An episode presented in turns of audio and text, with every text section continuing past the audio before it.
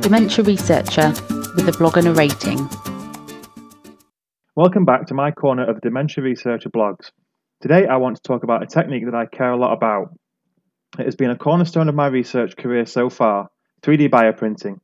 It can be simply defined as a form of additive manufacturing that uses cells and other biocompatible materials as inks, also known as bioinks, to print living structures layer by layer which mimic the behavior of natural living systems.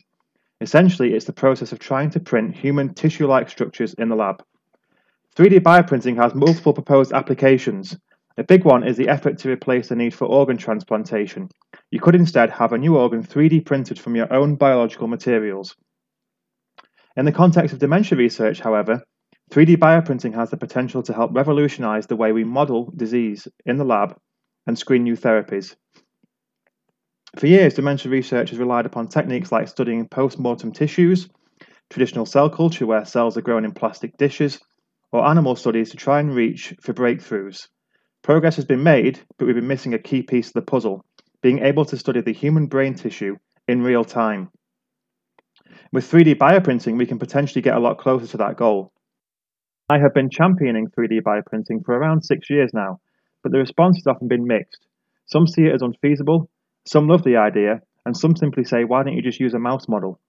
Before I go into a bit more detail about why 3D bioprinting excites me as a revolutionary tool, let me set something straight to the animal specialists who asked me that question.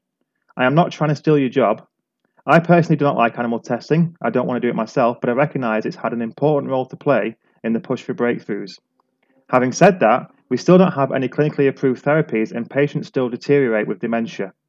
Our society is changing ethically as more and more people stand against animal testing. In addition, the animals we test on don't get dementia. We have to artificially induce it in a very gung ho approach, giving animals more mutations than we would ever see in a patient.